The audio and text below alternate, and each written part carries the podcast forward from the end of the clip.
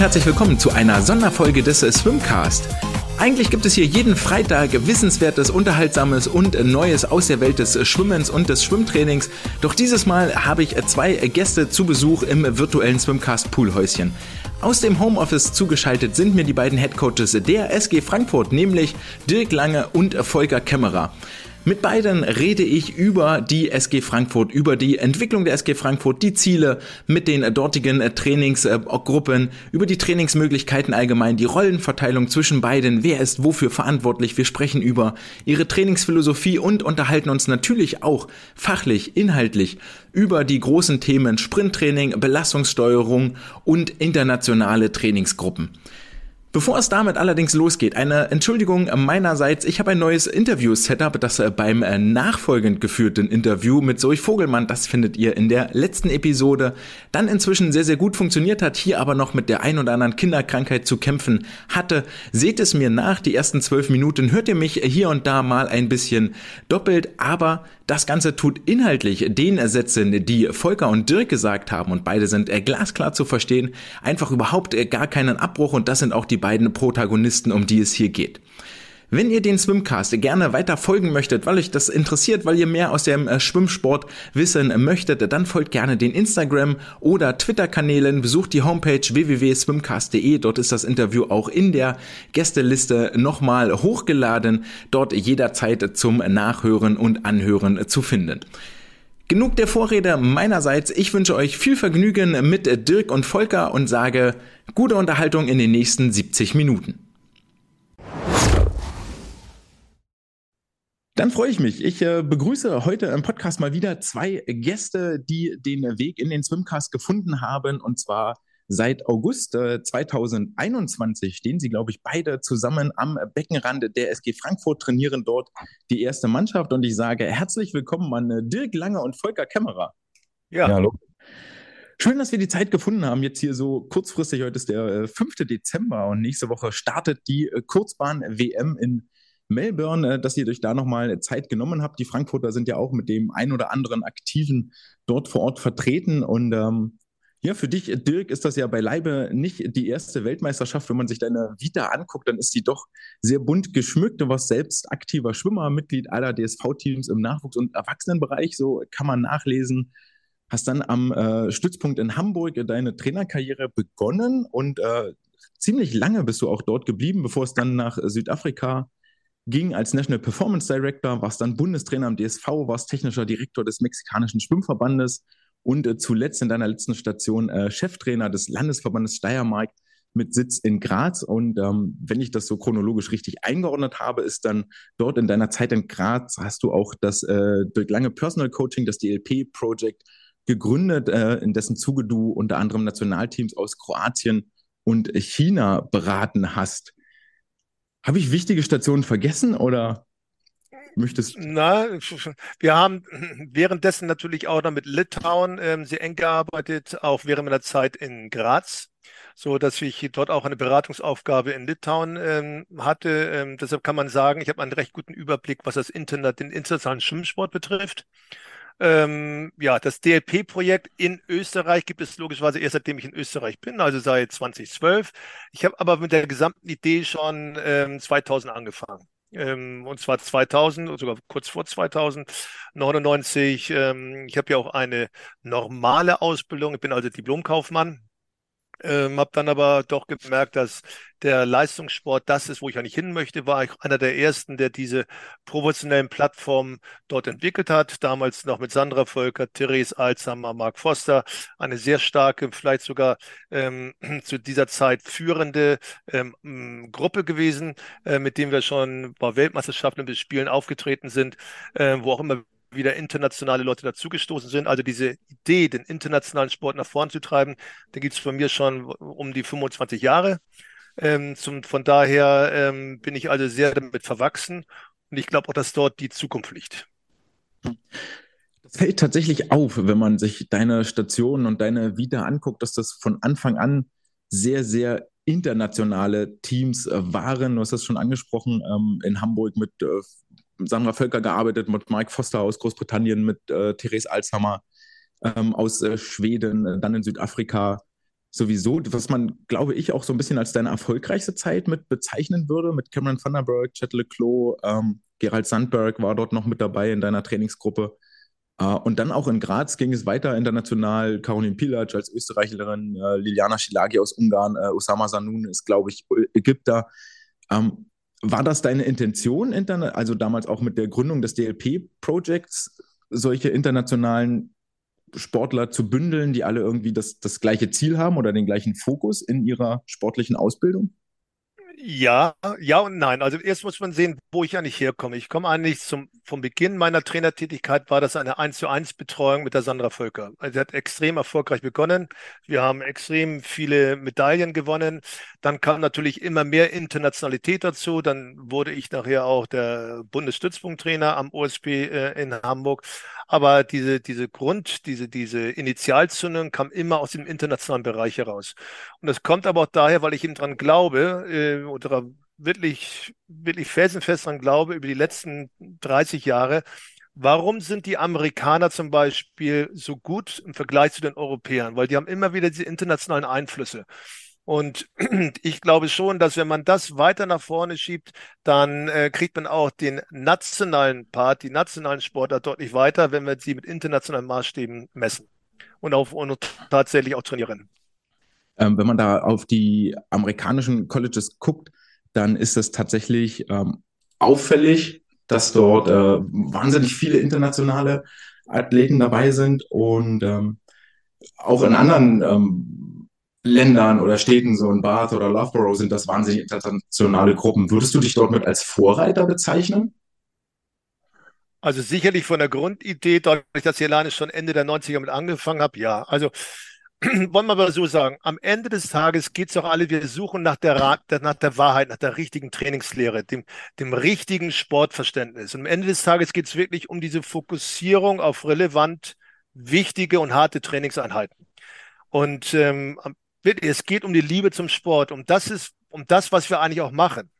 Und ähm, man merkt schon, dass immer wieder Ausweichen in der Belastung, ähm, häufig auch durch Trainer initiiert, äh, die dann eben sagen, äh, begründet mit, oh, wir haben gerade umfangreiche Ausdauertrainingsumfänge gemacht oder akademische oder gesundheitliche Belastungen, führt am Ende des Tages zum, zur Verweichlichung ähm, der Athleten. Es ist schon signifikant erkennbar, und da wird mir sicherlich auch Volker zustimmen, der jetzt auch den einen oder anderen internationalen Sportler gesehen hat, die erfolgreichen internationale Athleten, auch die jetzt in Hamburg sind, in überwiegender Anzahl ähm, natürlich auch dann ähm, Leute sogar aus Übersee, ähm, sind in, in, wichtigen Punkten deutlich härter im Training.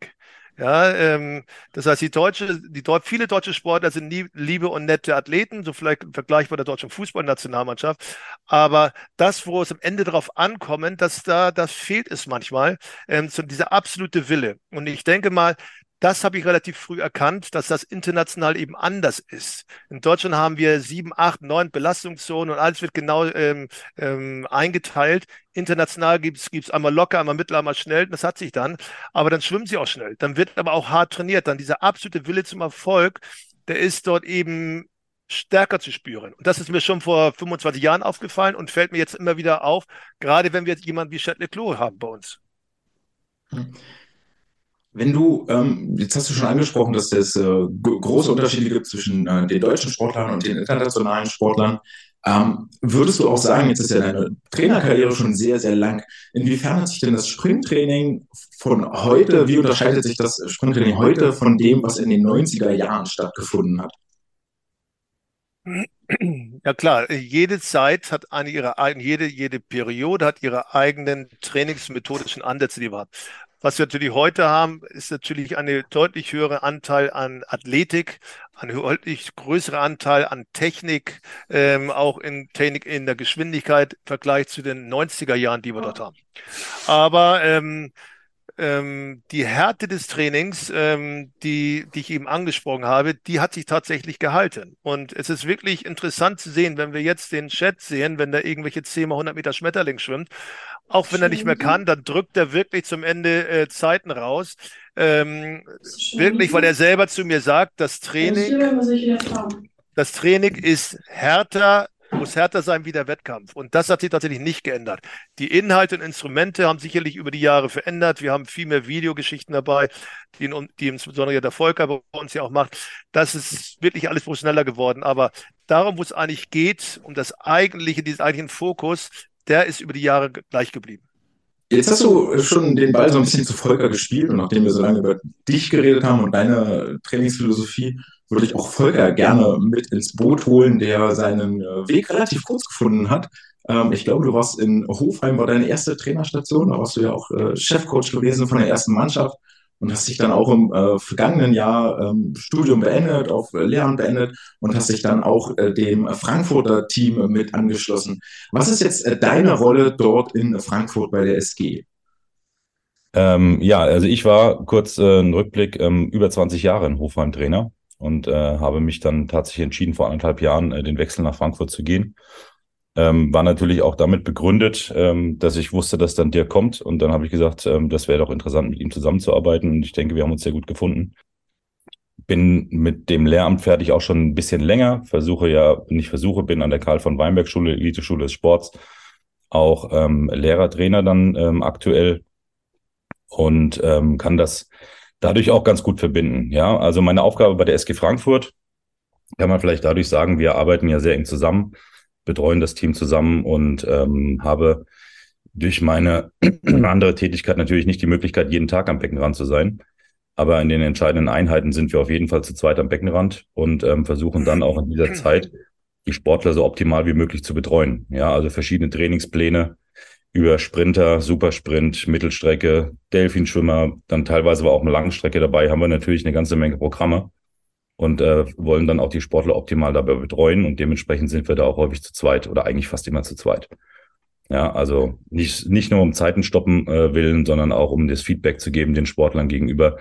Und da kannst du noch eine Kleinigkeit verändern, da kannst du noch eine Kleinigkeit verändern beim Übergang etc., ähm, was wir halt machen können. Ja, ähm, zusätzlich haben wir in der Regel zwei bis dreimal die Woche ein Video-Feedback-System im Wasser. Ja, ähm, aktuell nur eine Unterwasserkamera ähm, weil wir gemerkt haben, dass die Ober Überwasserkamera gar nicht so genutzt wird. Also ist eine Unterwasserkamera im Becken mit Videofeedback in der Regel eingestellt mit so einem Delay von 20 Sekunden. Das heißt, die Sportler können eigentlich in beinahe jeder schnellen Serie gucken, ähm, wie ist denn die Technik gerade gelaufen. Ja, wenn dann ein kurzes Feedback kommt, hier achte mal drauf, da bist du vielleicht in der im Übergang vom Rücken äh, ähm, tauchen in die Rückengesamtlage. Da musst du mal schauen, dass du vielleicht den ersten Zug ein bisschen stärkeren Kraftimpuls setzt und dann die Rotation schnell einleitest, dann kann der Sportler sich das auch direkt angucken. Ja, das ist so das, was in der Regel passiert. Ja, dann nutzen wir das auch noch, um gezielt ähm, mal Start-Wendentraining zu machen. Ähm, das heißt dann auch mit kurzer Aufnahme und ein paar Mal durchspulen, wo gibt's die Veränderungsmöglichkeiten, wo können wir ein bisschen Geschwindigkeit aufbauen oder noch ein bisschen Geschwindigkeit halten, bevor es in die Wand geht. Also solche Dinge, um die Kleinigkeiten, die ja auch bei der Hochgeschwindigkeit, ähm, die wir ja dann auch im Wasser haben und die wir auch im Wettkampf haben wollen, dass wir die natürlich auch optimieren. Ja, also jede Kleinigkeit kann da ja den Sieg kosten. Ja, das ist so das, was ich größtenteils damit abdecke. Ja, ähm, und dann logischerweise die, die, die, die fast tägliche Zusammenarbeit mit den Sportlern, beziehungsweise dann auch die, die Rücksprachen, die wir mit Dirk eigentlich täglich führen ja, ähm, um zu gucken, was läuft, was läuft nicht. Ich meine, ist ja doch ein sensibles Thema, ja, der Sport. Wo, wo, wo muss die Belastung genau gesetzt werden ähm, und so weiter. Ja. Absolut. Ja, Wie der, ich kann ja einmal ergänzen, der Volk hat sich auch ein bisschen, noch ein bisschen sehr vorsichtig ausgedrückt. Also er geht auch zu Wettkämpfen selbstständig. Er war auch jetzt in, in Rotterdam, weil ich es wichtig finde, ähm, wir stehen natürlich als Einheit da und wir versuchen alles im Einzelnen ähm, nicht nur durchzusprechen, sondern auch für mich ist ein Trainings, ein Trainingspapier ist eine Arbeitsplattform, auf der wir eigentlich sehr schnell Entscheidungen treffen müssen. Wir arbeiten also nicht die Trainingspläne nur ab, sondern versuchen sofort zu, darauf zu reagieren oder sehen natürlich vier Augen viel mehr wie zwei Augen. Ähm, natürlich hat der eine Sportler mehr Affinität zum einen Trainer oder zum anderen Trainer, als natürlich, wenn man es alleine machen würde. Also wir versuchen sofort diese, diese kurze Rückmeldung, wie wir es auch durch dieses Videosystem haben, dem Sportler mitzugeben. Das heißt, wenn wir also merken, er kommt nicht dahin, wo wir ihn eigentlich sehen wollen, wird sofort das Training verändert. Wenn wir sagen, achte auf deine Technik, brauchen wir nur sagen, guck dir bitte den Videodelay an, deine Delfin-Beine kommen zu spät oder irgendwas in der Art. Also das ist schon ein Geben und Nehmen, ein absolutes ähm, gleichwertiges Arbeiten und sonst geht das auch nicht. Und deshalb führt der Volker auch zu Wettkämpfen und Trainingslager mit, ähm, genau wie ich auch. Wir versuchen es schon aufzuteilen, weil wir arbeiten zum Teil mit bis zu sechs verschiedenen Programmen in einer Trainingseinheit. Das ist tatsächlich ja nicht so, dass wir ein Programm laufen haben und dann geht das mal durch, sondern das wird auch nochmal differenziert, ob die vom Wettkampf kommen oder zum nächsten Wettkampf gehen. Also das wird manchmal recht kompliziert schon und trotzdem versuchen wir jede Zeit mitzustoppen. Das ist auch wichtig für die Sportler, damit die Sportler verstehen, ähm, wir sind eigentlich der letzte Maßstab für sie. Wir sagen denen nicht verkehrte Zeiten. Die wissen genau, wenn wir Dinge denen mitteilen, ist das, wo wir gerade stehen. Halte ich für eine ganz wichtige Geschichte. Und gerade wenn wir die gleiche Einschätzung haben, dann ist es umso einfacher für den Sportler, dort den größten Nutzen rauszuziehen. Es ist sicherlich nicht allen so ganz klar, was die Aufgabe eines Lehrertrainers ist. Kannst du das nochmal definieren? Ja, das kann ich äh, zumindest versuchen zu definieren. Also im Endeffekt gibt es das Lehrertrainerprogramm in Hessen und wir haben bei uns an der Karl von Weinberg Schule, Elite-Schule des Sports, ich meine, es sind jetzt 14 oder 15 Lehrertrainer in den verschiedenen Sportarten. Und ähm, die versuchen über das Landesprogramm auch zu unterstützen, zusätzliche Trainingseinheiten am Morgen während der Schulzeit zu ermöglichen. Ja, das heißt bei uns, äh, einfach nur als Beispiel, die Klasse neun und älter, ähm, die haben dreimal die Woche die Möglichkeit, bei uns zu trainieren von etwa 6.45 Uhr Warm-up beginnen und dann, dass die kurz vor neun, neun aus dem Wasser gehen, wenn wir mal volle zwei Stunden trainieren müssen, je nach äh, Trainingsperiode. Ähm, und dieses Training wird dann betreut beziehungsweise auch gemacht von mir, ja, auch in Zusammenarbeit mit Dirk, weil er ist ja dann der andere Part, der auch noch für den Stützpunkt ver verantwortlich ist. Das heißt, das läuft ja schon ein bisschen zusammen. Ähm, und wo wir eine ähm, in der Karl von Weinberg Schule die Möglichkeit haben, vereinsübergreifend da zu trainieren. Das heißt, sämtliche Leute, die aus der Umgebung sich wünschen, an eine Sportschule zu gehen und ähm, auch die Qualifikation oder beziehungsweise die Leistung mitbringen können, können sich bei mir dann melden und bewerben. Und dann kann man darüber sprechen, ob das ein sinnvoller Schritt ist, an die Schule zu gehen, um dann zusätzliches Training in den Vormittag zu integrieren. Ja, das ist bei uns im Stundenplan integriert. Das ist natürlich ein bisschen vorne dran. Ja, sonst kommen wir beim Schwimmen ja nicht ganz auf unsere Basis. Ähm, aber ähm, ansonsten ist das in den Stundenplan integriert. Das heißt, das ist kein großer Mehraufwand. Wir können um neun Uhr aufhören, weil der nächste Unterricht erst um neun Uhr fünfundvierzig beginnt. Ja, ähm, wir haben das Schwimmbad auch nur mit zehn Minuten Pendelfahrt entfernt von der Schule. Das heißt, da gibt es Pendelbusse beziehungsweise Shuttlebusse, die das auch übernehmen. Und ähm, das Ganze läuft weil ich es gerade beispielhaft ab der neunten Klasse erzählt habe, läuft ab der fünften Klasse. Ja, es gibt eine Trainingsgruppe, das ist die fünfte und sechste Klasse. Das sind sozusagen die Einsteiger, die werden am Anfang gesichtet, auch über ein Sichtungsverfahren. Und dann gibt es die nächste Gruppe, das ist dann äh, die Trainingsgruppe der Klassen sieben und acht. Und dann gibt es eigentlich neun und zehn und Oberstufe getrennt, da, wobei wir aber da gleichzeitig stattfinden. Weil das geben natürlich räumliche Kapazitäten nicht ganz her. Also die trainieren dann gemeinsam ähm, aber auch noch mit Abstufung. Ja, und dementsprechend ist das dann gewährleistet, dass wir in der Kooperation mit dem Hessischen Schwimmverband dann diese Trainingseinheiten auch für die, also ist da zumindest dafür gedacht, dass es für die besten Sportler, Nachwuchssportler in Hessen diese Möglichkeit gibt. Und äh, sie wird auch ganz ordentlich genutzt, muss man sagen. Ja, wir sind jetzt gerade dabei, dass auch von der SG Frankfurt als Stützpunkt führender Verein ein paar mehr Sportler reinkommen in den jüngeren Jahren. Also die Gruppe ist jetzt, würde ich schon sagen, sehr stark besetzt. Und äh, das wird jetzt immer weitergeführt und äh, dadurch gibt es natürlich auch die, die Verknüpfungspunkte mit, mit, der, mit, dem, mit der Gruppe der SG Frankfurt, weil da ja auch morgens trainiert wird, ja, morgens dann in der schulischen Zeit oder für diejenigen, die aus der Schule rausgewachsen sind, äh, dann auch ähm, noch andere Trainingsmöglichkeiten. Wie, groß ist diese Schwimmerklasse oder wie viel, wie viel Schwimmer? Es ist keine echte Klasse. Wir laufen ähm, komplett zweizügig ab der fünften Klasse. Das heißt, es gibt zwei Sportlerklassen, die bis zu 25 Schüler haben. Ja, das heißt, wir haben pro Jahrgang 50 Leistungssportler an der Schule. Und ähm, davon ähm, habe ich in Summe aktuell im Schwimmprojekt, glaube ich, 43 oder 42, ich weiß jetzt nicht ganz genau, die ähm, über die verschiedenen Altersstufen natürlich aufgeteilt sind. Ja, das heißt, die eine Trainingsgruppe besteht aus 10, 12, die andere aus, also sind jetzt so Schnittzahlen. Die andere dann auch so 10, 12, 13, weil langsam kommen auch noch ein paar Quereinsteiger dazu, die dann merken, ähm, das wäre eine gute Alternative, so ab der siebten, achten, neunten Klasse dann doch morgens zu trainieren. Und äh, das geht dann auch in die neunte Klasse und oben drüber, das sind so zwischen zwischen 18 und 22 Leute in der Regel aktuell. Dass ich so auf die grobe Zahl von 40, 42 komme. Habe ich verstanden. Ähm, Nochmal zurückzukommen. Ihr habt ja beide zeitgleich im Sommer 2021 in Frankfurt angefangen. Und ähm, ich glaube, gerade für dich, Dirk, ist der Fragehintergrund ein bisschen interessanter als für dich, Volker. Ähm, was hat dich eigentlich dazu bewogen, nach Frankfurt zu gehen und nicht einen anderen Posten anzunehmen oder eine andere Stelle anzunehmen? Ich denke da zum Beispiel an Hamburg.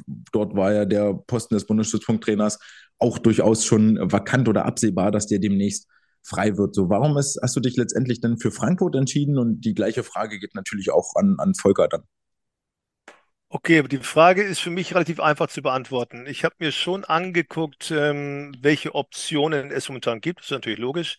Ähm, natürlich ähm, waren wir jetzt in war ich jetzt in Österreich, in Graz, jetzt an einem Punkt angekommen, wo ich ähm, die Caroline Pilatsch macht sicherlich die, die letzte verbleibende Sportlerin dort. Wir sehen das ein oder andere äh, Wettkämpfe machen, das ist auch klar, aber es ist nicht die Masse an Sportlern mehr da. Dort hat man sich auch anders entschieden, so dass ich gesagt habe, ich möchte auf jeden Fall wieder nach Deutschland und ins europäische Ausland zurückgehen. Deutschland war nicht mal so die Hauptkernfrage. Dann kannte ich aber den Michael Ulmer, den Präsidenten der SG Frankfurt, äh, schon seit, ähm, ich schätze mal, gefühlten 30, 40 Jahren. Bestimmt seit 40 Jahren kennen wir uns. Wir waren immer mal wieder im losen Kontakt und über die Gespräche hat sich doch sehr schnell herauskristallisiert, ähm, was natürlich für Optionen in Frankfurt sind. Dass man nicht nur ähm, dort die Trainingsoption hat, man hat auch hier am LSB in Hessen, hier in Frankfurt direkt die Möglichkeit hier zu wohnen. immer das, was mir vorgestellt hat, wenn Leute kommen, dass sie gleich ähm, quasi neben dem Stützpunkt, neben dem Becken auch gleich ihren Lebensmittelpunkt haben. Alles das ähm, steht für Frankfurt. Man ist darüber hinaus unabhängig, auch unabhängig ähm, im Rahmen dessen, wie man unabhängig am Verein sein kann, auch von den DSV-Richtlinien. Man kann also seine eigenen Dinge dort umsetzen. Ähm, das ist, war für mich auch sehr wichtig, so dass ich die Kreativität, die ich hoffentlich äh, in die Trainingsprogramme reinbringe, auch klar hier äh, gezielt einsetzen kann. Es war mir natürlich klar, zum Anfang, gerade als wir kamen, das war ja im Prinzip auch nach der Corona-Zeit, die Leistungen der einzelnen Sportler oder der, der Masse, dass man noch nicht top war, weil eben auch viele durch die Corona-Phasen erstmal durchkommen müssten. Aber äh, man, kann, man kann das vielleicht schon daran erkennen, als wir die ersten deutschen Kurzbahnmeisterschaften vor einem Jahr dann logischerweise für mich da haben wir eine Medaille geholt. Ich glaube, das war der Lukas Mazerat, der natürlich nicht in Frankfurt, aber noch für Frankfurt schwimmt, aber nicht in Frankfurt jetzt permanent ansässig ist. In diesem Jahr haben wir, ähm, wie er bekannt ist, fast alle Staffeln gewinnen können, fast alle Staffeln mit, mit Rekorden gewinnen können. Wir waren viel besser und breiter aufgestellt, als das System beginnt zu laufen. Und es beginnt tatsächlich dann zu laufen an der Richtung, in die, in die Volker und ich, wir, äh, wir uns auch wiederfinden können viel Technik, viel Schnelligkeit, viel Kraft und ähm, aber natürlich auch immer klar im, im, was ich schon gesagt habe, in diesem relevanten Bereich, wo wir die Leute auch in, in, in Bereiche im Training reinziehen, um sie zu schützen, genau genommen. In Bereiche, die also sehr wettkampfnah sind. Und das sind auch Philosophien, ähm, die vielleicht in anderen Bereichen nicht so der Fall sind. Und daher war mein Entscheid nach Frankfurt zu kommen relativ einfach. Ja, Volker? Ja, also bei mir war es äh, ein bisschen anders, muss man natürlich sagen. Ja, ich war, ich glaube, 21 Jahre lang Trainer in Hofheim.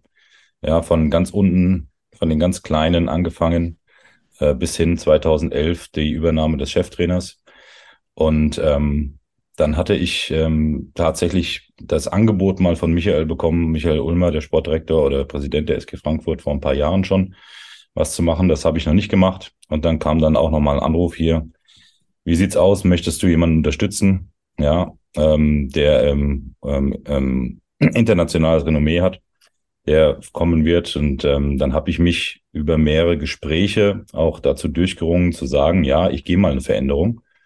Ähm, ich verlasse mal 21 Jahre lang den Hofheimer SC oder nach 21 Jahren. Und ähm, als dann auch klar wurde, dass die Verhandlungen darauf hinauslaufen werden, dass Dirk kommen wird, ähm, weil ich ja auch schon natürlich ein bisschen wusste, wie seine Philosophie ist, und meine Philosophie ziemlich ähnlich ist, muss ich sagen. Also ich hatte auch in, in Hofheim ähnliche Trainingsansätze und ähm, ähnliche Inhalte gesetzt, ähm, habe ich mir gedacht, das ist doch jetzt die Möglichkeit, noch mal ein bisschen weiterzugehen. Ja, weil neben der Schule irgendwann mal ein Cheftrainer zu sein, ähm, das ist kaum machbar. Ja, aber ähm, neben dem schulischen Beruf ähm, als Lehrer oder als auch Lehrertrainer parallel ähm, mit jemandem zusammenarbeiten, wo man nicht permanent da ist, ja, sondern wo man an den wichtigsten Momenten da ist. Und natürlich ergänzen wir uns dann auch, wenn, wenn Dirk mal nicht da ist, bin ich da. Logischerweise kann ja nicht sein, dass der, dass die dann führungslos irgendwie sind, ja. Ähm, aber äh, gerade in diesen Momenten ähm, oder beziehungsweise diesen Moment habe ich dann gesagt, okay, den, den gehe ich ein, den nutze ich, ähm, um auch nochmal einen Schritt nach vorne zu gehen als als Trainer, ja. Also gerade internationalen mhm. Bereich nach vorne zu stoßen ähm, auch mit den Sportlern, ähm, die mir dann mehr oder weniger gesagt wurden, es werden wahrscheinlich zwei, drei kommen, ähm, habe ich gesagt, okay, das, das mache ich dann. Ja, das, das lockt, also das ist dann wirklich ein Angebot, wo ich sage, das lockt. Ja, da habe ich Interesse dran und ähm, da kann ich mich als Trainer auch nochmal weiterentwickeln, kann mit Sportlern arbeiten, die ich weiterentwickeln möchte. Ja, und ähm, dementsprechend habe ich das dann, sagen wir mal, ein bisschen innerlich gekämpft, aber dann doch relativ schnell entschieden, dass ich sage, ich mache das. Ja, und so bin ich dann dazu gekommen. Verständlich, verständlich. Ich glaube auch, du hast die Doppelbelastung gerade angesprochen zwischen Lehrer und, und Cheftrainer. Man kann beides machen, aber man muss sich dann entscheiden, auf welchem Niveau man das betreibt. Und ich glaube, gerade auf dem, ja, was, ihr, was, ihr, in Frankfurt da jetzt äh, betreibt, ist es einfach, also du musst dich konzentrieren. Ja, so wie die Sportler das machen, musst du dich auch als, als Trainer da konzentrieren und all in gehen und voll dabei sein. Ist ja dann auch der Posten, den, den Dirk dort übernimmt und du bist ähm, ein sehr, sehr, sehr, sehr hilfreicher Co-Trainer am, am Beckenrand. Ähm, du hast die Philosophie schon gerade angesprochen, die bei euch beiden viele Schnittpunkte hat. Kannst du das nochmal spezifizieren, auch in Sachen, ähm, Dirk hat auch gerade seine Kreativität angesprochen, will eigene Dinge machen. Könnt ihr da nochmal Beispiele geben, das in Worte fassen? Was, was ist eure Philosophie? Wie begreift ihr Schwimmen? Wie wollt ihr das vermitteln? Wie wollt ihr, dass die Sportler das begreifen, lernen und umsetzen? Okay, vielleicht kann ich sogar anfangen. Man kann natürlich runterbrechen, ähm, meine Philosophie, dass man sagt, so viel Schnelligkeit wie möglich, so viel Ausdauer wie nötig. Das heißt natürlich nicht, dass jeder zum 50-Meter-Sprinter soll, aber es das heißt, dass jeder eine gewisse Geschwindigkeitsflexibilität mitbringen soll. Und dazu braucht man natürlich eine hervorragende physische Fitness und eine gute Technik. Und wenn man diese äh, Faktoren zusammenbekommt und dann noch Sportler auf der anderen Seite hat, die willig sind und die diese Liebe zum Sport eben äh, mitbringen. Das heißt, dass sie auch belastungsresistent sind, dass sie wirklich auch in den Tagen, wo hart gearbeitet wird, nicht ausweichen, dass sie versuchen, genau das darzulegen oder das so zu machen, wie ich es vorher dargelegt habe, was die internationalen Leute so auszeichnet. Dann ähm, kommen wir eigentlich relativ weit, ähm, zumal wir ähm, natürlich immer versuchen, den Wettkampf als Mittelpunkt ähm, zu sehen unseres Sportes. Also wir trainieren für den Wettkampf, wir trainieren nicht für, den, für das Training. Das Training ähm, ist eine, eine zuführende Leistung, aber das Wichtigste ist der Wettkampf. Und ähm, das ist ja genau der Knackpunkt. Wenn ich als Außenstehender auf deutsche Sportler seinerzeit geguckt habe, die letzten 10, 15 Jahre, da war ja sehr stark ist geprägt von Einzelathleten wie ein Marco Koch und so weiter.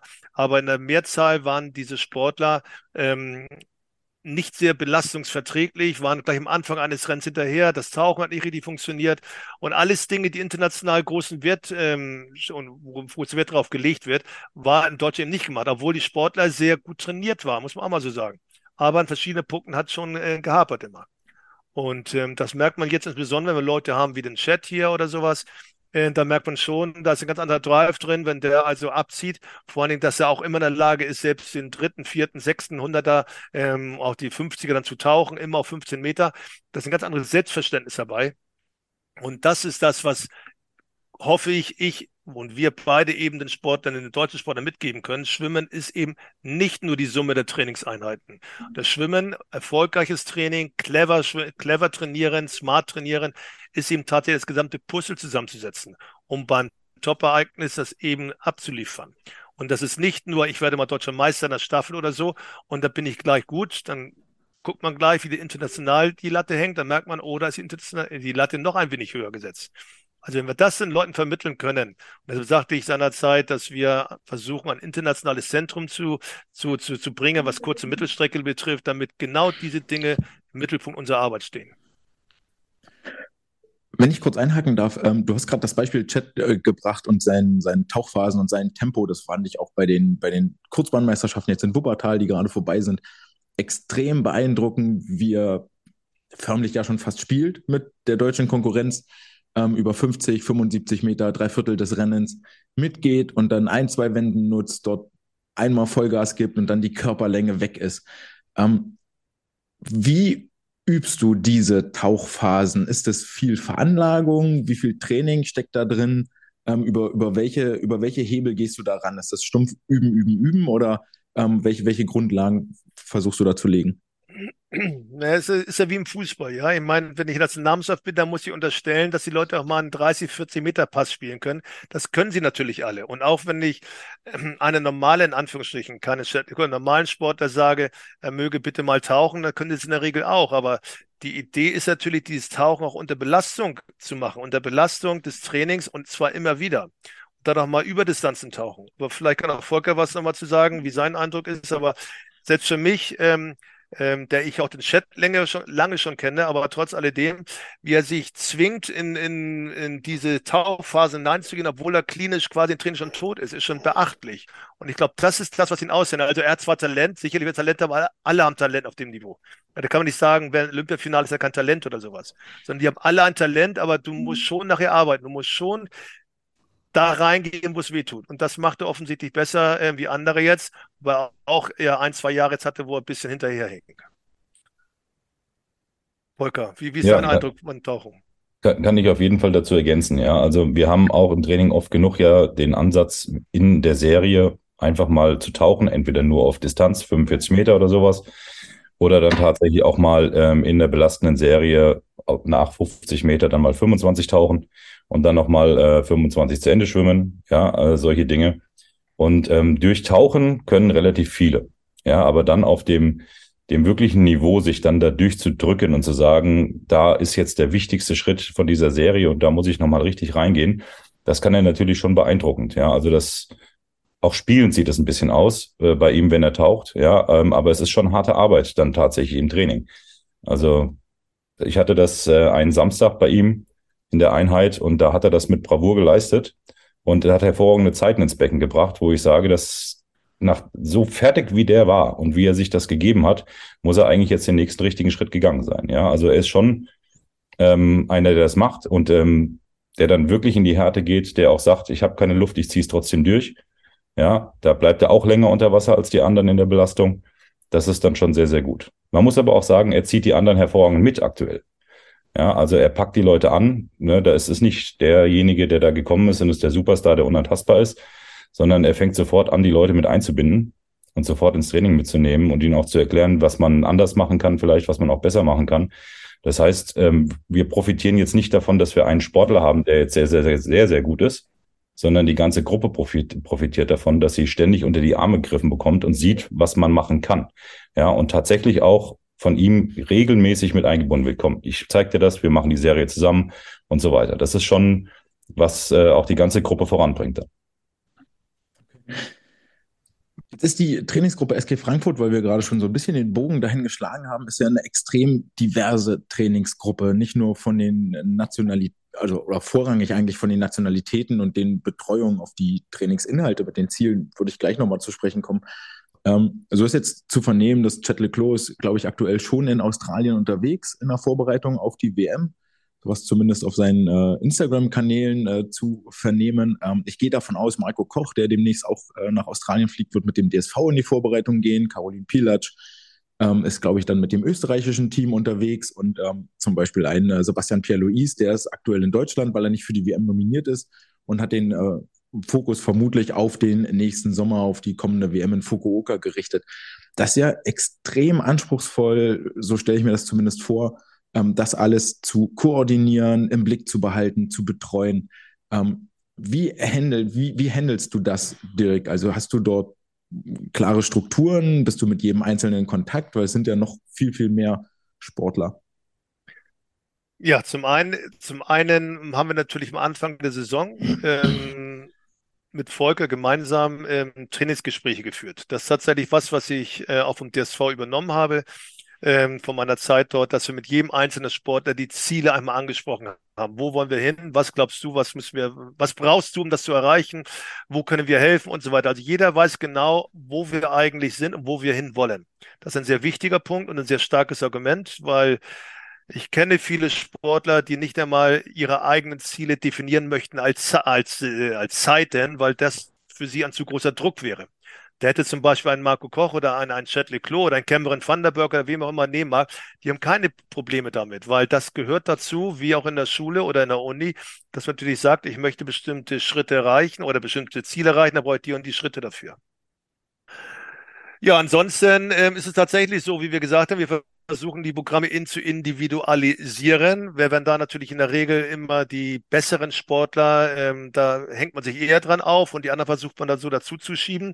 Und dann wird natürlich äh, das Coaching kommt dann, was Volker hervorragend beherrscht, gerade mit den jüngeren Sportlern, dass man eben sagt, pass mal auf, du schaffst nicht jeden Mitschab, du machst nur jeden zweiten, du machst nur jeden dritten, du machst dies. Also es ist ein permanenter Austausch zwischen uns als Trainer und zwischen Athleten. Und wenn wir schon mit sechs verschiedenen Programmen arbeiten, ist tatsächlich manchmal schwierig und dann nochmal mal vier, fünf Variationen und Spezifikationen der Programme zu haben, dass man auch genau den Überblick behält, was macht da nochmal kurz. Aber es geht eben nur um eine klare ähm, Organisation im Training. Auch das mussten wir eigentlich erst in Frankfurt so reinbringen, weil diese, diese äh, Vielfältigkeit bedarf auch von den Sportlern eine große, äh, wie soll ich sagen, äh, äh, sie müssen eine große Professionalität. Ähm, jeder muss Dinge teilweise auch selbst absolvieren. Jeder Sportler muss mir oder muss uns am Ende sagen können, wie er eigentlich das geschwommen ist, wenn wir es hier gerade sehen. Also wir versuchen schon alles mitzustoppen, aber die Planung im Training und die Organisation im Training ist elementar wichtig. Und zumal jeder, der den LSP in Frankfurt kennt, wir haben nicht acht Bahnen oder zehn Bahnen, wir haben tatsächlich vier Bahnen wenn wir unter 50 Meter schwimmen, so dass man da schon ähm, klar differenzieren muss, um das Beste rauszuholen. Wie sieht das Umfeld in, in Frankfurt aus von den Umgebungsbedingungen? Also wir haben jetzt darüber gesprochen, ja, das ähm, Wohnunterkünfte sind äh, nah an der Trainingsanlage, so ihr beide seid als Trainer am Beckenrand da. Was, was gibt es noch? Habt ihr Optionen wie Ernährungsberatung, ähm, eigene Kantine, Physiotherapie, angeschlossene ähm, Sportmedizin, Dinge, die mir jetzt gerade nicht einfallen, Athletiktrainer, äh, Krafttrainer. Wie ist da das Umfeld aufgestellt? Ja, da kann ich vielleicht gerade was zu sagen. Ähm, wir haben prinzipiell die Möglichkeit, ja, über den Landessportbund relativ und über den USP relativ viel zu machen. Ja, wir hätten die Möglichkeit und wird auch genutzt, äh, die Physios äh, einzubinden, ja, beziehungsweise sie zu nutzen. Ähm, die Sportmedizin ist direkt um die Ecke. Ja, das heißt, da haben wir auch zwei Minuten Laufweg. Das heißt, wenn da was ist, auch diejenigen, die von der Schule im Internat untergebracht sind, ist das natürlich die erste Anlaufstelle, wenn sie irgendwas haben, ähm, auch dahin zu gehen. Wir haben, ähm, nennen wir mal, relativ guten Kraftraum ähm, von der Ausstattung, den wir, den wir nutzen können. Ja, der ist auch relativ groß, so dass wir damit mit 10, 12 Leuten sehr gut trainieren können. Wenn es ein bisschen mehr wird, muss man sich halt gut organisieren vor Ort. Ja, aber es gibt ausreichend Langhantelstangen, dass man das ganz gut ordentlich äh, absolvieren kann. Ähm, wir haben die Möglichkeit, weil da liegt ja auch ein großer Fokus noch neben dem Krafttraining auch das, das ähm, Core-Training also die Core-Athletik, dass wir versuchen, ähm, den ganzen Rumpf so stark wie möglich zu machen, damit wirklich sämtliche kräftigen Systeme beziehungsweise jede Krafteinflüsse im Wasser auch gut abgefangen werden können von der Rumpfkraft. Äh, das können wir umsetzen in so einer Sprintdiagnostik, nennt sich das. Das ist so eine kleine Laufbahnhalle, ähm, wo wir das machen können und äh, da können wir das Training absolvieren. Ähm, wir haben, dann haben wir gesagt, das Video-Feedback-System, was wir nutzen. Ähm, es gibt in der Schwimmhalle auch noch ähm, ein Power Rack, was oft genug zum Einsatz kommt, gerade für die Sprinter, ähm, neben den ganzen Aqua Gyms, den Stretch Courts und solche Dinge. Und ansonsten von der, von den Möglichkeiten, auch Ernährungsberatung ähm, könnten wir anfragen, haben wir noch nicht gemacht. Ja, zumindest in der aktuellen Situation, aber könnte man auch anfragen, weil die auch im Haus sitzen. Wir könnten auch auf die Athletiktrainer zugehen äh, und das machen, aber noch ist es äh, aus der aktuellen Sicht nicht geplant gewesen, auch noch nicht nötig gewesen, weil wir auch beide da sind. Ja, aber diese Möglichkeiten liegen eigentlich alle da. Habt ihr Lieblingstrainingsgeräte, die ihr im Wasser oder am, an, an Land benutzt? Ich finde zum Beispiel Medizin mal nicht schlecht. Ist auch eine witzige Geschichte im Übrigen, als das Chat hierher kam ähm, und die ersten Bauchrücken-Einheiten uns gemacht hat, ähm, hat er sie gar nicht geschafft. Ja, also man sieht auch, er hat noch Perspektiven. Jetzt könnte man sagen, dann sind die offensichtlich ja nicht so sinnvoll, wenn der Junge schon so schnell schwimmt. Aber ich glaube, wenn er eben noch stabiler wäre, dann würde das, würde es ihm noch mehr helfen. Also ich finde Medizin mal nicht schlecht, weil wir da viel abdecken können. Ähm, ja, das ist für das Landtraining und natürlich die Langhandelstangen. Das sind so meine Lieblingsgeschichten. Wasser, weil Volker gerade so Power Rack ansprach, Aquagym, Stretch Codes. Äh, Schnorchel, Pedals. Ja, ja, klar. Das, natürlich, das, das sind so Standardsachen, die natürlich immer anfallen. Ähm, man muss natürlich wissen, dass wir das ähm, auch das Sprinttraining nicht immer nur sagen, ähm, jetzt wird ich sag was, 10 mal 25 Meter schnell geschwommen, das ist das Sprinttraining, sondern wir versuchen eben Dinge zu kombinieren. Wir werden, wir in der Regel fangen wir Anfang der Saison mit viel Hilfsmitteln an, mit großen Flossen, großen Pedals machen, werden äh, mit dem Stretchcode reingezogen, raussprinten, Stretchcode reingezogen, raustauchen oder solche Geschichten mit Parachute arbeiten, also mit so einem Fallschirm arbeiten, mit Widerständen arbeiten, ähm, um tatsächlich auch einmal Widerstand, einmal Hilfe mit Flossen, einmal Widerstand, einmal reinschwingen. Also, dass wir unterschiedliche Ansätze haben, wo der Körper immer wieder lernen muss und der Sportler auf diese Dinge zu reagieren. Ähm, sprich, dieser, wie heißt der Ansatz nochmal? Dieser vielfältige Trainingsansatz dort, damit wir dort, ähm, Volker, helf mal kurz, wie haben wir es mal genannt? Differenzielles Lernen. Differen ja, siehst du, differenzielles Lernen. Siehst du, wusste ich doch. Akademiker. Sofort sind wir dabei. Ja. Mit diesem Ansatz ähm, haben wir natürlich immer Möglichkeiten, dass der Sportler immer wieder andere Instrumente in einsetzen muss, um mit diesen Werkzeugen quasi zu arbeiten. Also bei uns ist eben Sprinttraining nicht einmal nur einmal sprinten, sondern wir machen schon relativ viele Wiederholungen in verschiedensten Variationen. Und deshalb sind diese Dinge wie Power Rack und Stretch Cord und so eigentlich relativ normal. Ähm, was ich persönlich am besten finde immer, das sind natürlich diese Videogeschichten von Volker, weil das ermöglicht den Sportler, selbst wenn er sprintet, in die, mit diesem Zeit, zeitlichen ähm, Versch Verschub quasi, kann er danach nochmal schnell sehen, was er gemacht hat wenn man dann eben sagt, achte auf deine rechte Hand, da guckt er schnell dahin und sieht dann eben sich zehn Sekunden später nochmal selbst kommen, wie seine rechte Hand vielleicht nicht so gut war, dann kann er also sofort erkennen, was wir meinen. So kann man die Dinge viel besser erklären und auf den Punkt bringen, als wenn ich da einen großen Vortrag halte, warum gerade die rechte Hand und wie auch immer. Also das sind Dinge, die passen hier in Frankfurt einfach perfekt, muss ich tatsächlich sagen. Okay. Jetzt haben wir viel über Chat geredet und du hast auch Marco Koch mal kurz angesprochen, die ja beide 200 Meter Strecken als Zielstrecken haben. Bei Chat ist die 200 Delfin, bei Marco sind es die 200 Meter Brust. Und wenn man sich deine Vita und deine bisherige Sportlerbetreuungs- oder Trainerkarriere anschaut, ähm, dann, dann fallen die beiden Beispiele dort schon extrem aus dem Rahmen. Ne? Eine Alzheimer war sehr auf den Sprintstrecken unterwegs, eine Sandra Völker, Mike Foster sowieso, Van der Berg bis 100 Brust. Ähm, und auch jetzt aktuell mit einer Caroline Pilatsch über die 1500 Meter Rücken, einen Sebastian Pierre-Louis, der in äh, Frankfurt in die nationale, internationale Sprintspitze will, über die 50 und 100 Meter Freistil. Ähm, und wenn ich da nochmal den Blick auf den Nachwuchs richte, auch eine Nika Steigerwald, zum Beispiel bei den 06er äh, Mädchen oder auch Pia Helly Henning sind eher auf den kürzeren Strecken zu Hause. Ohne jetzt in Wortglauberei zu verfallen oder in ein definitorisches Klein-Klein, würdest du die 200 Meter dort noch mit in die gleiche Kiste werfen wie die 50 und 100 Meter Strecken oder ist das für dich inhaltlich schon weit auseinander? Ist natürlich inhaltlich natürlich auch eine andere Herangehensweise. Die Prinzipien sind in meinen Augen ähnlich, weil auch hier eine hohe Geschwindigkeitskomponente gebraucht wird.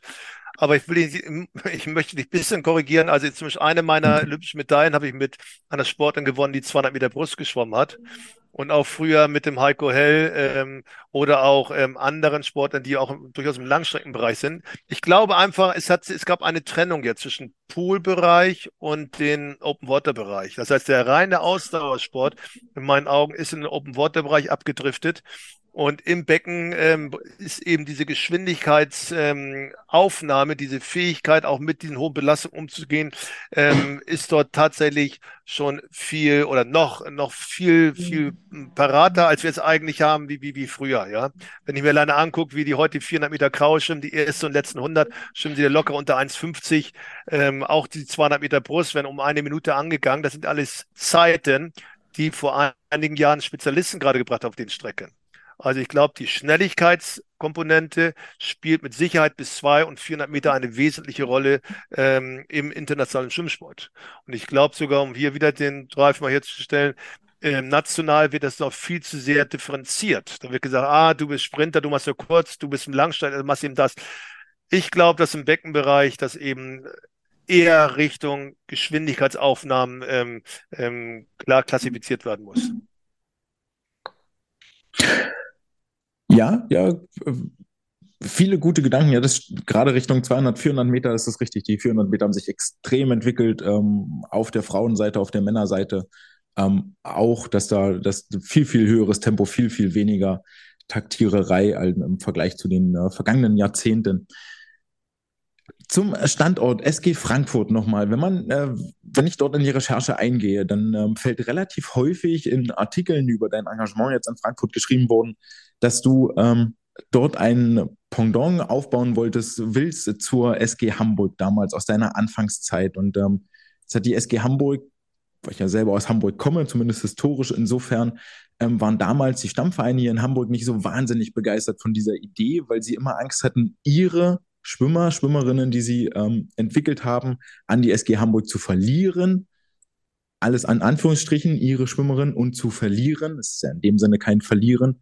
Ähm, ich sehe dort in Frankfurt ein ähnliches Potenzial fast, weil Frankfurt ja natürlich umgeben ist von starken Schwimmstandorten. Ja. Es ist Wiesbaden, die selber Ambitionen haben, es sind die Hofheimer, die einen starken Nachwuchs haben, ähm, Eschborn, Darmstadt, Gelnhausen. Wie arbeitet ihr dort zusammen? Wie seid ihr miteinander verknüpft, verbündet, ähm, um dort Qualitäten, auch Synergieeffekte zu schaffen? Okay, ich glaube, da kann gleich der Volker noch was zu sagen. Du vorweg, mhm. ähm, das, was ich mit der SG Hamburg, ich komme selbst aus Hamburg, weißt du ja, und ich mhm. bin selbst lange hier für Hamburg geschwommen. Ich meinte eigentlich in Hamburg mehr diese, diese erfolgsorientierte Konstellation, die wir in Hamburg natürlich hatten, auch unter einem Trainer von Örjan Matzen, wo wir tatsächlich mehrere Jahre durchgehend die DMS gewonnen haben, wo wir ähm, die Staffeln gewonnen haben, wie wir wollten, wo wir, ich glaube, die Majorität sogar hatten bei Olympischen Spielen, was die Anzahl der Sportler betrifft. Äh, dafür stand ja auch die SG Hamburg. Und die SG Hamburg, das war ja immer noch die Stammvereine, wo jeder seinen eigenen Verein hatte, aber dann das Startrecht nur der SG Hamburg abgetreten hat. Aber wenn er dann wieder ähm, außer wieder zurückging, ist er wieder in seinen Stammverein zurückgegangen. Das wird, ist hier natürlich ein bisschen anders, aber grundsätzlich, ich bezog mich mehr auf diese Konstellation, auch die ersten internationale, internationalen Ansätze, die wir in Hamburg hatten. Da sehe ich uns also sehr gut schon ähm, vertreten und es ist eben nicht alles ein Châtelet Clos, wenn wir fast, ich glaube, äh, von sechs Staffeln fünf gewinnen können und davon fünf oder was mit deutschen Rekord ähm, gew gewonnen hätten. Äh, einen haben wir leider nicht gewonnen. Das zeigt doch schon mal, dass wir eine recht gute Breite jetzt schon haben. Wir haben vielleicht noch nicht ganz die Spitze, aber wenn ich darüber sehe, wie viel Sportler, denn ein Konzept der SG Frankfurt ist ja auch, man muss nicht hier trainieren. Wir haben Sportler, die in Magdeburg sind, wir haben Sportler, die in Amerika sind, wir haben Sportler auch, die in Bochum stationiert sind. Wenn ich allein die Anzahl der Sportler mal sehe, die ähm, bei der Nationalmannschaft von Frankfurt quasi als Frankfurt repräsentieren, würde ich sagen, wir sind jetzt mittlerweile schon mit einer der stärksten Vereine in Deutschland. Und ähm, ich hoffe, dass, dass wir sehr gut unter Beweis stellen können bei der DMS. Also wir setzen mir sehr hohe Ziele. Aber natürlich ist es im regionalen Bereich immer so, dass ähm, sich ein Verein irgendwie durchsetzt und ist ja im Fußball nicht anders. Ähm, gucke ich mir Bayern München an oder gucke mir den HSV an, gucke jetzt zweite Liga, aber immer, dass ein Verein natürlich dominierend ist in einem Bereich und die anderen Vereine ähm, sicherlich dann sich irgendwo anders einsortieren müssen und auch andere Schwerpunkte haben. Ich halte das aber ganz für eine ganz normale Geschichte und auch nicht anders in Neckars-Ulm im Schwimmen, wo wir noch vielleicht eine größere Ausländer, einen größeren Ausländeranteil haben wie bei uns oder in, in Wiesbaden. Also das ist alles nicht neu. Die Frage ist, wie man damit jetzt umgeht. Ja, das sehe ich dazu. Okay, ja, äh, schön, vielen Dank für die Klarstellung bezüglich ja. SG Hamburg, SG Frankfurt Vergleich, weil das ähm, ja, hat nochmal zum Verständnis beigetragen. Volker, Zusammenarbeit mit den umliegenden Vereinen. Ja, ähm, das ist äh, nicht alles ganz so einfach. Ne? Das muss man ja ehrlich gesagt dazu sagen. Ähm, auch wenn ich eigentlich von einem dieser Vereine komme, der in der direkten Umgebung ist ähm, und jetzt hier in Frankfurt bin, ähm, ist es natürlich nicht ganz so einfach, das optimal zu koordinieren. Ja, wir haben aktuell auch einen Schüler vom Hofheimer SC, der bei uns in der Trainingsgruppe mittrainiert. Ja, ähm, der auch schon beachtliche Erfolge im Training erzielen konnte ja, und sich auch sehr, sehr gut macht. Ähm, das heißt, ja, gibt es schon eine Zusammenarbeit, kann man sagen, ja. Ähm, das andere ist alles ein bisschen schwieriger, weil ich kenne es so, dass wenn ich meine Sportler ein bisschen so entwickelt habe, beziehungsweise so weit vorangetrieben habe, dass ich sehen konnte, es kann jetzt nächsten Schritt geben, ähm, dann ist das in der Regel auch passiert. Ja, und der nächste Schritt, der ist dann, okay, ich gehe zu einem anderen Verein, wo ich eventuell mehr Möglichkeiten habe, oder ich gehe zu einem Verein, wo ich das Studium optimaler damit verbinden kann, weil es die Trainingsstrecken halt, beziehungsweise die Wege zwischen Training und so weiter ähm, viel einfacher sind. Ja, ähm, es ist hier in Hessen so ein bisschen so eine Struktur, wo das nicht ganz so einfach ist. Ja, weil es doch sehr viel Konkurrenz ist. Das ist, äh, das Zusammenmachen ist, läuft eigentlich ganz gut aktuell, zumindest aus meiner Sicht, so wie ich das wahrnehme. Ähm, auch über ähm, Trainings, äh, vereinsübergreifende Kadergruppen, die funktionieren. In den Trainingsgruppen, die ich von der Schule habe, läuft das eigentlich auch sehr gut. Die Kinder kommen alle sehr, sehr gut miteinander klar, die profitieren alle davon. Das heißt, es geht in die richtige Richtung aus meiner Sicht. Ähm, es ist aber noch nicht komplett überall so, wo die sagen, ja klar, die SG Frankfurt, das sind jetzt die, wo ich unbedingt ähm, sagen möchte, komm, geh mal dahin, ähm, mach das mal. Die Gründe sind verschieden. Ja, also einerseits logischerweise haben wir jetzt in anderthalb Jahren relativ viel bewegt. Es ist relativ viel nach vorne gegangen. Ähm, die angesprochenen Nachwuchssportler ähm, sind in ja. große Schritte nach vorne gegangen, haben sich toll entwickelt, finde ich. Ja, und äh, dann ist immer die Frage, wie, wie kriegen wir das zusammen, dass man auch in der ganzen Region davon profitieren kann. Und das ist ein Gebilde, was sich entwickeln muss nach und nach. Ja, also wir, das ist so sehr gewachsen, dass das nicht optimal miteinander verknüpft ist. Ja, dass man das erstmal wieder aufbrechen müsste, viel besser miteinander kommunizieren müsste, um dann auch die, die optimalen Fördermöglichkeiten für die einzelnen Sportler auszuarbeiten. Ja, ähm, wäre wünschenswert, wenn wir das hinkriegen, aber ich glaube, das ist noch ein großer Weg, dass man da sagen kann, okay, welche Möglichkeit besteht für den Sportler, welche für den, welche für den, wie kriegen wir den am weitesten im Sinne von, was kann der Sportler erreichen? Ich finde es wichtig, dass die Sportler sich untereinander verstehen. Das passiert ja häufig, dass die Sportler untereinander wenig, wenig Kontaktschwierigkeiten äh, haben und eigentlich ziemlich gut miteinander klarkommen, weil sie auch das gleiche Hobby teilen. Ähm, aber im Hintergrund eben so die ein oder andere Barrikade, der ein oder andere ähm, ja, Denkblockade mal aufgebrochen werden muss, um dort äh, gemeinsam das große Ganze im Blick äh, zu behalten. Ihr habt gerade schon angesprochen, beide ein bisschen anders, Volker, Volker über die Staffeln. Du hast auch gerade schon über die zweite Reihe gesprochen, ähm, dass eine gewisse Breite in der SG inzwischen gegeben ist und inzwischen da ist. Jetzt kennen wir alle die Spitzennamen, die Topnamen, einige habe ich auch schon genannt. Habt ihr Aktive aus der zweiten Reihe und ähm, ohne jetzt Sportler zu diskreditieren zu wollen, aber habt ihr Sportler aus der zweiten Reihe namentlich, die man für dieses nächste Jahr, für die nächsten zwei Jahre, drei Jahre im Blick behalten sollte, die den nächsten Schritt machen könnten, die den Durchbruch schaffen könnten? Und ähm, wenn ja, in welcher, in welcher Hinsicht, über welche Lage, Strecke? Wir haben natürlich ähm, ähm, unter uns äh, sind natürlich diverse Jugendmannschaften, Zweitmannschaften ähm, und so weiter in verschiedene Altersklassifizierungen, Kategorien. Ähm, da gibt es jedes Jahr Übergaben. Es wird also ähm, sowohl, wenn die Leute ein bestimmtes Alter eben erreichen oder wenn sie die Leistung erreichen, sprich diese Rudolf-Punkte, so dass sie dann eben zu uns kommen ähm, oder auch in die jeweils unteren Mannschaften aufgestockt werden. Das ist also ein durchgängiges System, ist uns beiden auch sehr wichtig, Volker und mir dass die Sportler spüren, es ist, ähm, es kann nach oben gehen, ähm, aber genauso kann es auch wieder nach unten gehen. Ja, das muss man auch mal fairerweise sagen. Also wir versuchen schon, diesen Leistungsgedanken dort auch reinzubringen dass die Sportler, natürlich will jeder unbedingt jetzt mit Chet Leclos schwimmen, aber allein aus organisatorischen Gründen mehrfach dargelegt ist das fast gar nicht mehr möglich, weil in dem Moment, wo wir Leute wie Marco Koch haben, Chet Leclos und wie auch immer, wird die Trainingsgeschwindigkeit so hoch, dass man schon eine gewisse Minimumleistung bringen muss, um überhaupt in so einer Trainingsgruppe äh, mit trainieren zu dürfen. Also insofern geht das schon mal nicht, aber eigentlich sehen wir das sehr gerne, dass die Sportler von unten hochgehen. Auch wir machen bestimmte wie soll ich sagen, ähm, Testperioden, wo schon mal Sportler aus den Jugendgruppen hochgenommen werden, die mal ein, zwei, dreimal die Woche mittrainieren, dann gehen sie wieder runter, vielleicht in nicht ganz so relevanten Trainingstagen, sodass sie alleine mal spüren, dass bei uns in der ersten Mannschaft doch ein höherer Druck da ist, ja eine höhere Geschwindigkeit da ist, eine höhere Grundgeschwindigkeit da ist, dass man sich da mal reingucken kann rein, reinfummeln kann in den Bereich. Ähm, das ist, glaube ich, ein wichtiger Punkt, ähm, dass die Sportler immer Ziele haben, wo sie eigentlich hin wollen.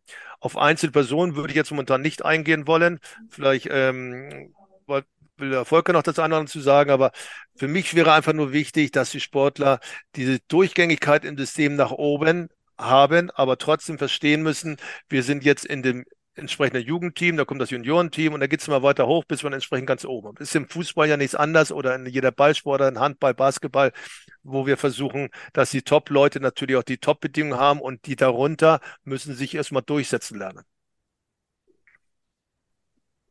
Ja, vielleicht ergänzend äh, dazu. ähm, bei uns in der Mannschaft haben wir natürlich auch eine große Altersheterogenität. Ja, wir haben ähm, die Sportler wie Chet, Marco, ähm, Usama, die alle schon um die 30 sind. Ja, dann haben wir welche, die in dem mittleren Bereich von 22 bis 30 haben wir fast gar nicht. Ja, und dann haben wir einen Bereich, der so abdeckt, so um die 20 Jahre alt, Studienanfänger gerade so in dem Bereich.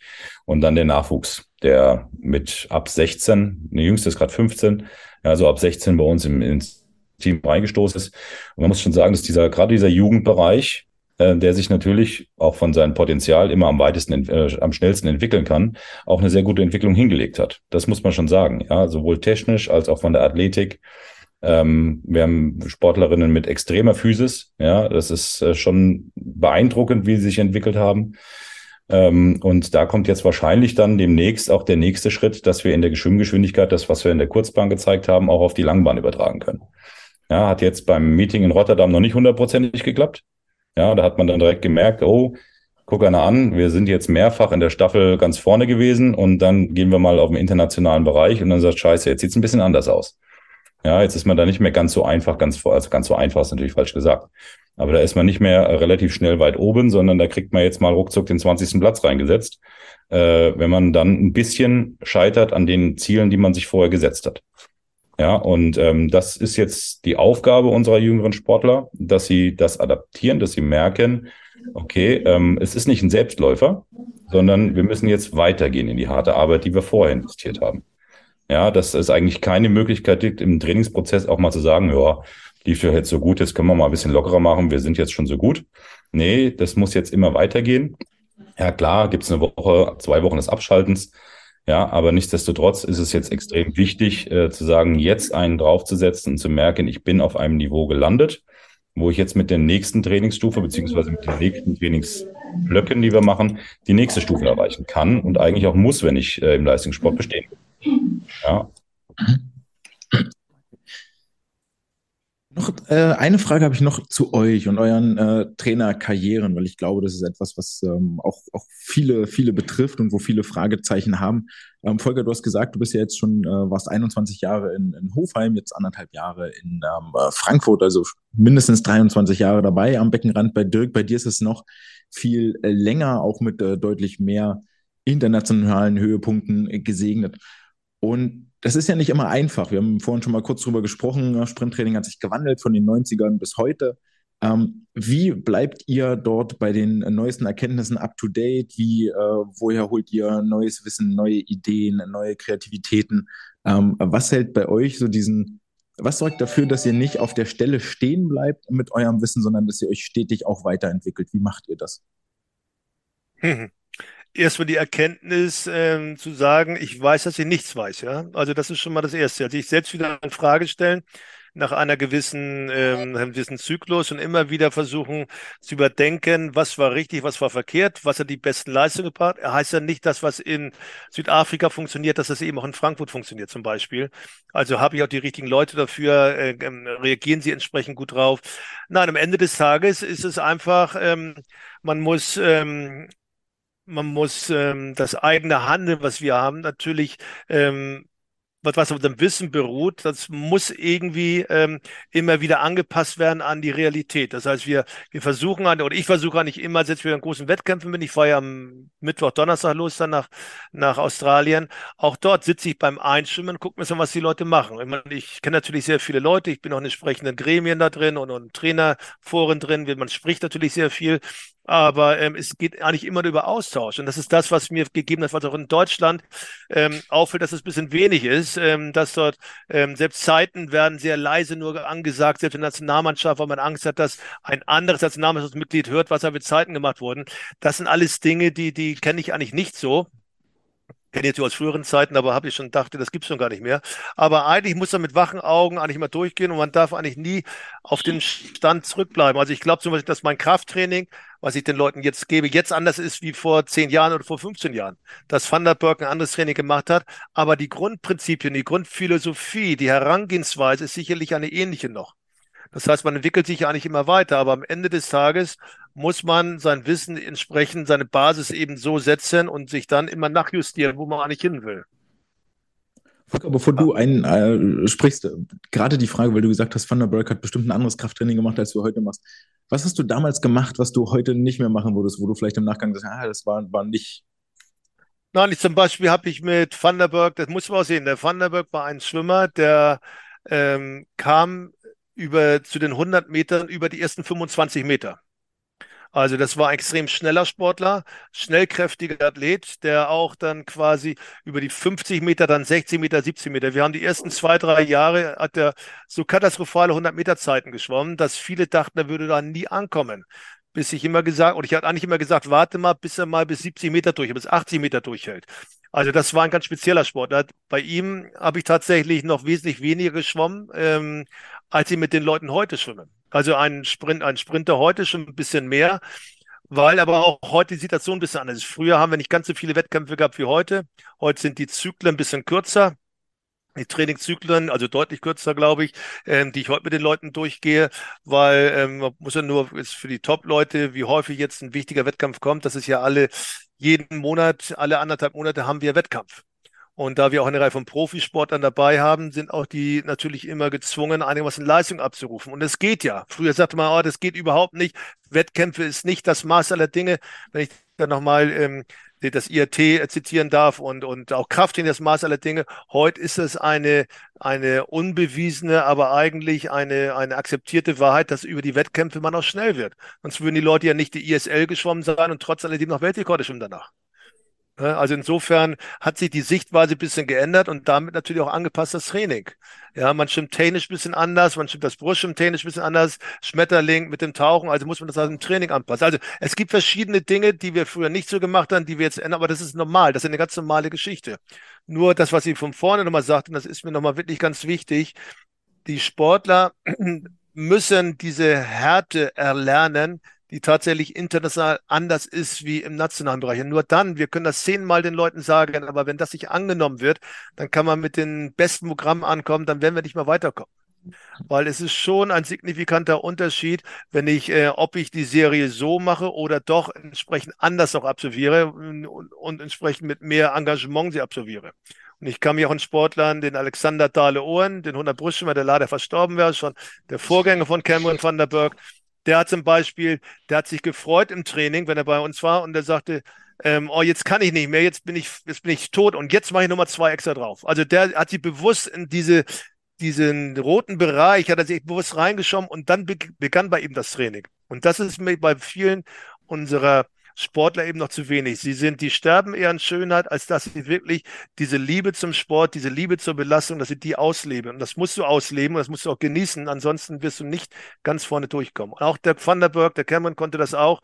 Also wenn es zur Sache ging, dann war er eigentlich immer da und hat auch tatsächlich diese, diese, diese Wettkämpfe und diese Herausforderungen immer wieder angenommen. Wenn ich in Deutschland, wenn ich hier, ich weiß jetzt vielleicht nicht mehr sagen, aber voraussichtlich, wenn ich in Frankfurt sagen würde, ihr könnt einmal 100 Meter volle, auf volle Pulle schwimmen oder ein 5000 Meter Programm locker lang schwimmen, dann wäre der Vanderberg der Erste gewesen, alles klar, schon 100 Meter eine Minute. Nur damit er, also um zu zeigen, dass er es kann. Ich bin ziemlich sicher, wir würden hier noch in Deutschland, speziell in Frankfurt, eine Hälfte, eine große Mehrzahl von Leuten haben, ist schon lieber ein 5000 Meter Programm locker durch. Daran sieht man schon diese, da gibt es eine Herangehensweise. Es ist eine ganz andere Herangehensweise an die Leistung. Und das ist das Wichtige, was wir den Leuten mitbringen müssen. Ich glaube, ein gutes Beispiel für dieses äh, Lernen durch Wettkämpfe oder Wettkampfhäufigkeiten war letztes Jahr ja auch in der Weltcup-Saison, als Kyle Chalmers sich sukzessive von Weltcup-Station zu Weltcup-Station bis zum Weltrekord hochgearbeitet hat. Hier mal die Wände verfeinert, dort einen Kick mehr gemacht, dort eine Kleinigkeit dazugelernt und dann am Ende kulminierte das eben in diesem Weltrekord äh, schwimmen. Ich glaube, in Doha war das, wenn ich das noch richtig im Kopf habe.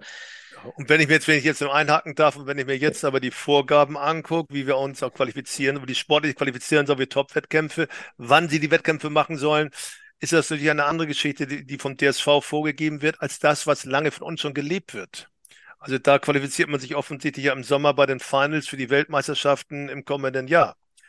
Ähm, das sind alles ähm, Dinge, die man vielleicht mal anders äh, in anderen Zeiten diskutieren kann. Aber wie gesagt, was du gerade sagtest, da stehe ich hundertprozentig hinter und ich weiß, Volker steht da auch dahinter. Wir trainieren für den Wettkampf. Der Wettkampf ist das, was wir haben wollen.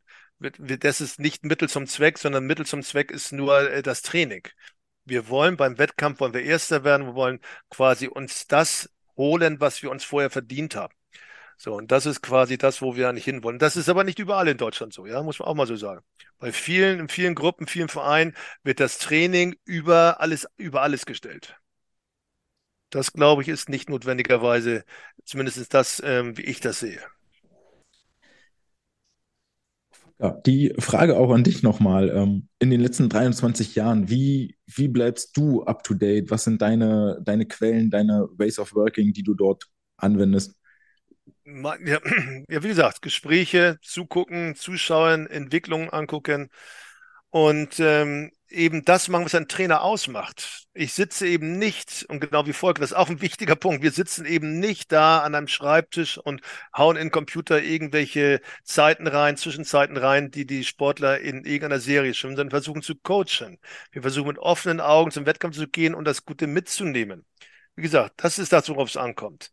Das Fingerspitzengefühl, das, was ein Trainer entwickeln muss. Und das ist eben nicht nur die Summe der Trainingsinhalt, das Abarbeiten des Trainings, sondern das ist eben dieser Touch mehr, der zum Erfolg führt. Und nur mit diesem Touch mehr, wie gesagt, mit dem Auge mehr, was man im Ohr mehr, was man geöffnet hat und zuguckt, wird man noch weiterkommen.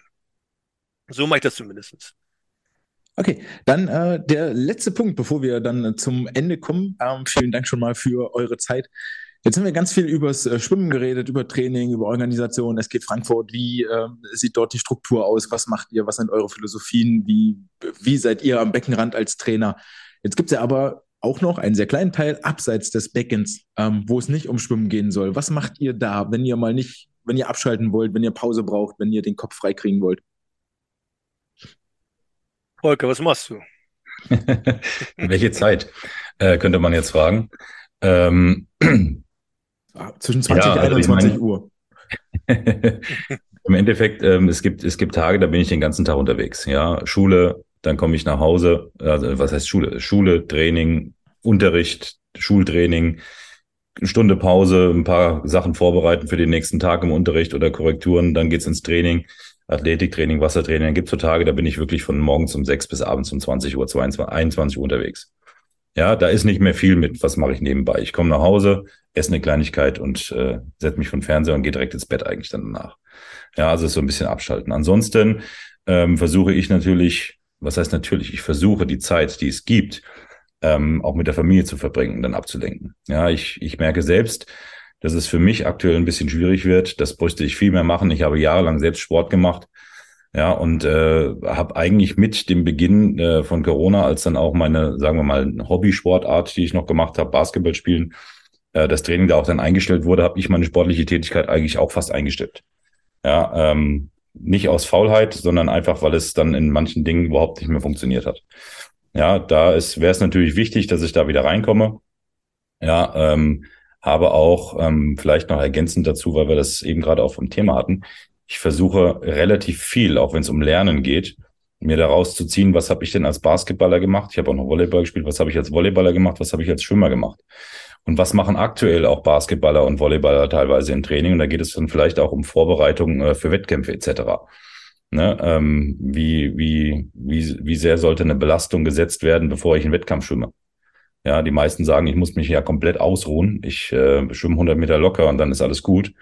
Ähm, aber auch da im Nachhinein immer mehr festgestellt, ähm, es macht deutlich Sinn, den Körper da auf Vollgas zu bringen, den wirklich auf volle Touren zu bringen. Hat man jetzt am Wochenende nochmal gesehen, Arno Kaminga, der sitzt da im Trainingsanzug, zweiten Trainingsanzug drüber und macht sich an Gummiseilen fertig und an Medizinwellen und geht dann ins Wasser. Ja, und ich glaube, da können wir noch ein bisschen mehr rausziehen. Also das ist jetzt noch eine kleine Ergänzung dazu dass man da viel mehr rausholen kann, wenn man das Einschwimmen und das Vorbereiten auf den Wettkampf, auch das Mentale dazu durch solche Serien ähm, noch viel mehr intensivieren kann, dass man weiß, ich bin jetzt da, wo ich sein muss. Ja. Ähm, und dann Rückkehr, was mache ich nebenbei noch? Also, wie gesagt, ich versuche Zeit mit der Familie zu verbringen. Ja, die wenige Zeit, die eigentlich übrig bleibt, versuche ich mit der Familie zu verbringen. Versuche da ein bisschen äh, runterzukommen, Entspannung zu finden, mich daran zu freuen, dass meine Kinder auch Sport treiben ja, und ähm, mir manchmal auf den Keks gehen, aber andererseits auch wieder total lieb und nett sind. Das ist so das, äh, was das Ergänzende zu dem ganzen Schule- und äh, Trainerdasein ist. Ja, bei mir ist es ein bisschen einfacher, weil ich mein, mein, mein Lebensmittelpunkt ist natürlich ähm, immer noch, meine Familie lebt in Österreich. Meine Frau selber hat, war, war selber im Schwimmsport tätig, ist immer noch im Schwimmsport tätig. Sie ist Generalsekretärin des slowakischen Schwimmverbandes und Sportdirektorin, war aber selber bei Olympischen Spielen, bei Weltmeisterschaften so. Sport ist immer noch ein zentrales, oder ist das zentrale Element in meinem Leben. Da ich immer dann so zwischen zwei, drei Wochen im Schnitt dann hier bin, dann wieder drei, vier, fünf Tage zu Hause bin. Hier ist einfach, hier lebe ich quasi am Stützpunkt, fall ähm, dann in den Kraftraum, beziehungsweise gehe 100 Meter, bin in der Schwimmhalle, mehr mache ich dann auch nicht. Ähm, und mache einen eigenen Sport. Und wenn ich dann mal zu Hause bin, äh, ist natürlich auch schön, dass ich mal auch mit der Familie zusammen sein kann. Aber ähm, das ist tatsächlich schon eine Mehrbelastung, die nicht nach der, oder so. Es wäre wahrscheinlich sehr schwierig, äh, das durchzuhalten, wenn meine Familie nicht so das Verständnis hätte und aus dem Sport selber gekommen ist. Also mein älterer Sohn macht ähm, Amateurboxen, ähm, mein jüngerer Sohn macht jetzt gerade Abitur, aber alle, wir sind diesem Sport unterstellt. Mein Schwiegervater war selber ähm, Nationaltrainer in der Tschechoslowakei. Also wir wissen genau, was Sport ist und das leitet eben mein Leben und damit auch unser Leben. Das heißt, wir konnten tatsächlich, ich konnte mein Hobby, wenn man so will, zum, ähm, zum Beruf machen. Aber ähm, ich versuche halt auch selbst jeden Tag zu trainieren, zumindest so mal eine halbe Stunde, 45 Minuten entweder Lauf oder Krafttraining zu machen. Sonst versuche weil ich auch das Gefühl behalten möchte, ja, tatsächlich, ich das Gefühl behalten für den Sport selber, äh, damit ich auch die richtigen Hinweise geben kann. Aber ansonsten, wenn ich jetzt hier in Frankfurt bin, ist das nicht so aufregend bei mir, sondern es ist eher überschaubar. Ja, guter Punkt, mit dem selber den Bezug zum Sport beibehalten ist, äh, glaube ich, ja. können auch viele, viele nachempfinden aus ihrer eigenen Erfahrung, fängt man ja erstmal an. Und, äh, elementar wichtig. Also, man, äh, Volker hat es gerade gesagt, aber ich versuche ihn auch schon zu motivieren. Wenn man, wenn ich jeden zweiten Tag laufen gehe oder so oder Radfahren gehe, dann weiß ich auch, heute ist ein guter Tag tatsächlich. Und es gibt Tage, die laufen ihm nicht gut. Und ich kann das nachvollziehen, wenn die Sportler merken, oh, heute habe ich keinen guten Tag ändern wir sofort das Programm wie dargelegt, aber immerhin ich, man hat so ein bisschen so den, den, ja, den, den Finger ein bisschen so immer auf der, auf der Wunde, wollte ich was sagen. Man spürt genau, man weiß, was man machen muss, was man den Leuten zutrauen kann, weil man weiß, ähm, was noch Schmerz, was Schmerzen sind, was tatsächlich, was Training eigentlich ausmacht, was Sport ausmacht. Es eben nicht immer nur immer in, in einem Wohlfühlbereich sein, sondern auch mal in Extrembereiche reinkommen. Und nur wenn wir das hinkriegen, diese Extrembereiche, werden wir auch extrem erfolgreich werden. Das waren sehr schöne, sehr schöne Schlussworte. Und ähm, in diesem Sinne bedanke ich mich ganz herzlich für die Zeit, die ihr euch genommen habt. Wünsche viel Erfolg bei den kommenden Höhepunkten, entweder in aus Australien oder wo auch immer die dann sein mögen für den kommenden Verlauf. Und äh, freue mich darauf, die weitere Entwicklung in Frankfurt von euch, von euren äh, Sportlerinnen und Sportlern zu beobachten und zu begleiten. Vielen Dank und alles Gute euch. Ja, vielen Dank, hat Spaß gemacht, André. Danke. Danke dir.